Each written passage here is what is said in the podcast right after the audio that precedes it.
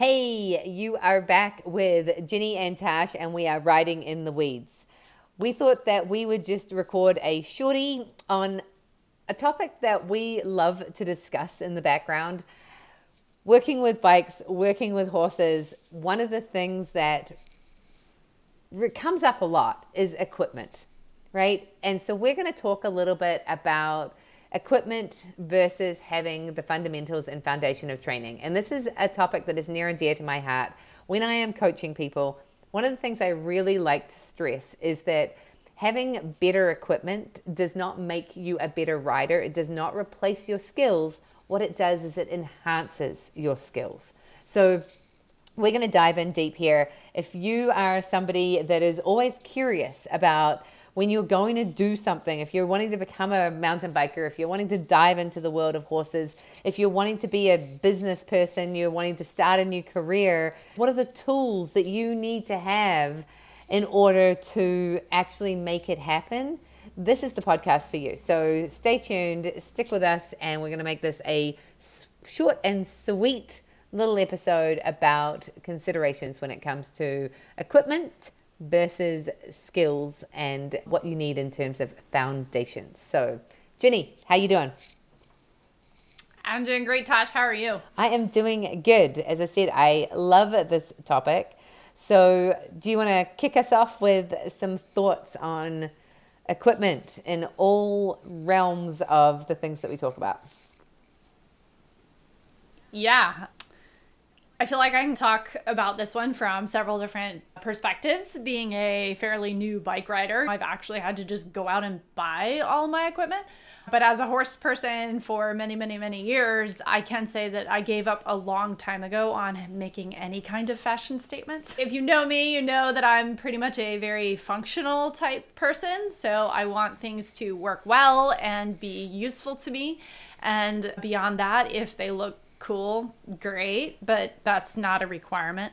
In the horse world, just like you mentioned with the bike world, it can be very, very easy to fall into the trap of believing that a different bridle would be better, a different saddle would be better, a different thing would improve your experience riding or improve your horse's ability to do something.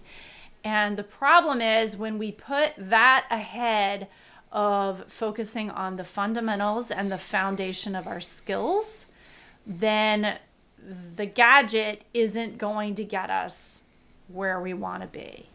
And we'll end up frustrated and disappointed and potentially injured or worse because we skipped over skills and put equipment ahead of skills. Yeah, absolutely. It's funny what's popping into my mind right now as an analogy. My husband always uses the thought of, are you still watching a black and white TV? You know, we don't ski on 200 plus centimeter ski, skis anymore. We have shorter skis. Like technology has changed. So I think there's this crossover between technological advancements that have been made in every area of our world, things that make things easier. And then there is the need to have versus the want to have. So when we're talking about equipment, it is really important to step into the technology that is working in today's age because when I talk about mountain biking, when I talk about snowboarding, skiing, I always use the thought of the people who design this equipment are generally inherently lazy. They want to have the most fun that they can have. These engineers are out there designing better skis, better snowboards, better horse saddles, better mountain bikes. We're always getting more technology.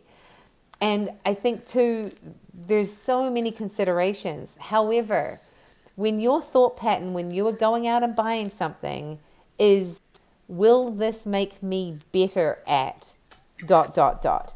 Will this replace the skill? When you're riding a bike, you can have clipped in pedals or you can be on flat pedals. It is not a you will be a better rider if you are clipped in. You can't do XYZ unless you're clipped in. That's not the truth. It is a different experience. I personally don't clip in. I believe in riding with flat pedals. I love using my pedal strokes, thinking about how to keep my feet on the pedal, creating my own balance. Once you have that balance, once you know how to keep your feet on the pedals, then great.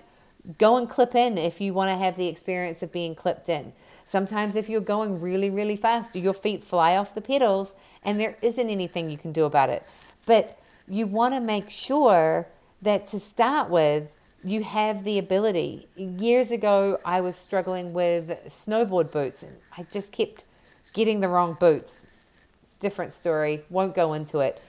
But one day I kind of thought to myself, you know what? One of the things when you're learning to become a ski instructor, what they do is they get you to unbuckle your boots and ski down the mountain. You are asked to find your own stability. And so that's what I decided with my snowboarding boots. I was like, you know what? I am going to stop relying on my boots to give me this stability, and I'm going to build from the feet up. And then when I got really good boots again, when I've sorted all my issues out, I was a 10 times better snowboarder than I was before because now I wasn't relying on the equipment. Now the equipment was enhancing the skills that I already had. So, yeah, it's nice to have the newest, the latest, the greatest, the most expensive, the best. And it makes the experience generally more fun and a little bit easier. However, if you don't have those foundation skills, if you don't have what you need to make the things work, if you don't have the basic understanding of what you need to do physically, it doesn't matter how much money you spend on the gear or the equipment, it's not going to replace fundamentally bad habits or just holes in your skill Yeah. set. Yeah, that's the perfect way to put it. Having holes in your skill set will not be fixed by the equipment. And coming from the horse world, it's important that your equipment fit properly. But after that, what that equipment is, is so much less important than the actual skills. I've worked with my riding trainer now for probably close to 18 years, and I've observed her teaching and training in a lot of different situations. And she has this amazing ability to take whatever the rider and the horse show up with and make it work. And she'll frequently hop on people's horses in whatever saddle they have. And she's a small person. So if they have a large saddle, that can be kind of uncomfortable and awkward because it means you can wiggle around a lot because there's a lot of room, right? But she makes it work. And her balance is that good that regardless of the saddle, regardless of the horse, she is able to be stable in any situation. She frequently will hop on without even adjusting the stirrups. It doesn't matter to her because her balance is that strong.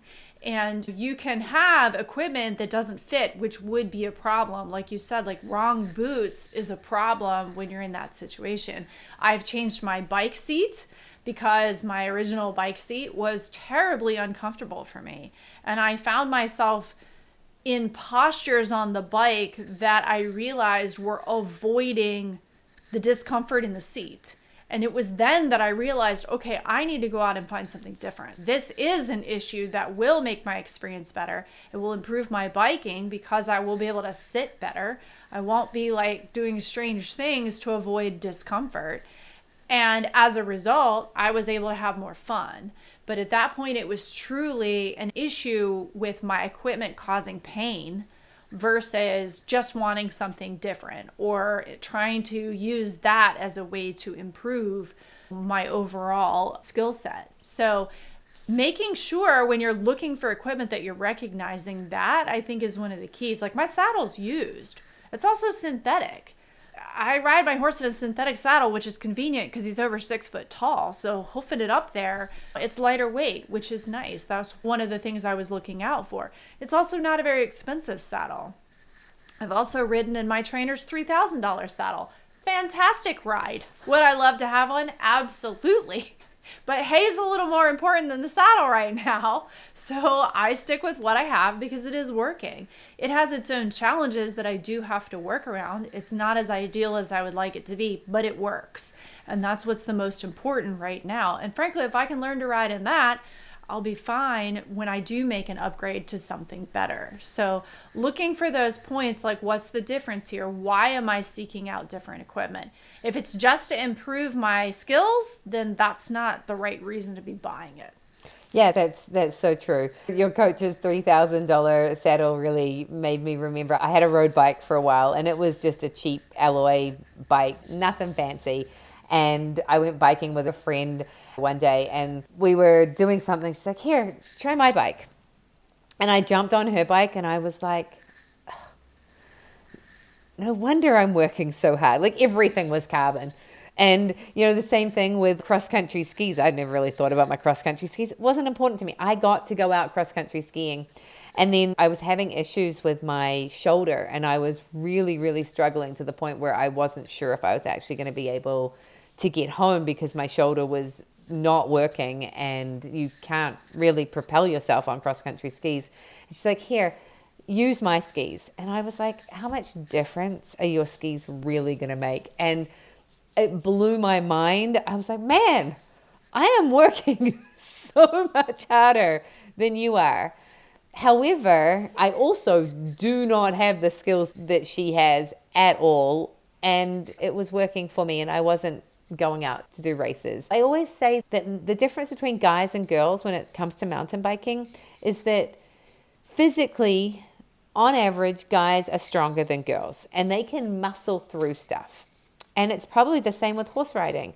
So, for a female to be as good as a guy on a bicycle, they are probably a lot more skilled than the guy because we have to really rely on our skills versus overcoming with the muscles. And it just it's the same when it comes to equipment, right? You work with what you got. You can be just as good as any guy out there riding a bike, riding a horse, skiing, snowboarding, rock climbing, any of the things but sometimes you might need to to have more skills because your equipment that you're working with is not the same as somebody else's but at the end of the day that's what it comes down to. It comes down to increasing your skills versus going out and spending more money. Yes it can sometimes make it easier but it will never replace those foundation skills yeah, 100%. And I see that very much the same thing with horse riders and with women versus men, especially in most of your pleasure level areas with horses. There are far more women in the sport than there are men. And I say sport really loosely because there's an awful lot of people who don't do any sort of sport with their horses, they just enjoy being with them. So, pleasure bike riders would be the same equivalent. But women in riding tend to get more creative to get the job done because we don't have the physical advantage. And that's not to say that there's anything wrong with that either. But when you understand that you have to come at things from a little bit different angle, my horse legit weighs one ton. He's 2,000 pounds.